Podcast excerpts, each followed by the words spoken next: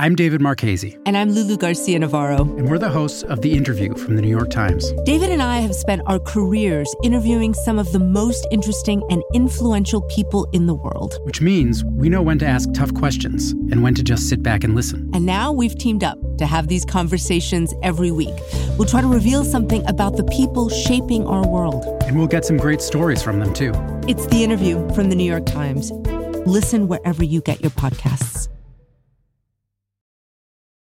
From the New York Times, I'm Michael Barbaro. Here's what you need to know today. Today, now, in the 21st century, there is a concerted, nationwide effort to limit the right of American citizens to vote and to truly have a voice in their own government. On Wednesday, Senate Democrats began hearings on what's expected to be their next major legislative push a sweeping plan to expand voting rights and reform federal elections.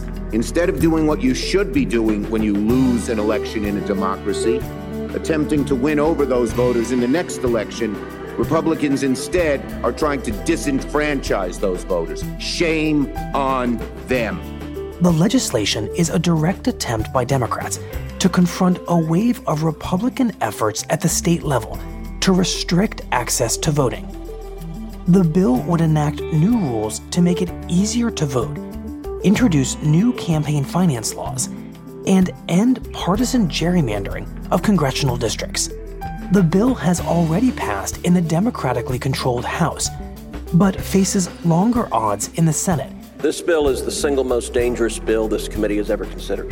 Where it's encountering strong opposition from Senate Republicans, like Senator Ted Cruz of Texas, who denounced the bill on Wednesday. This bill is designed to corrupt the election process permanently. And it is a brazen and shameless power grab by Democrats. Democrats would need 60 votes in the Senate to pass the bill, unless they seek to end the filibuster rule. That's it for today. I'm Michael Barbaro. See you tomorrow.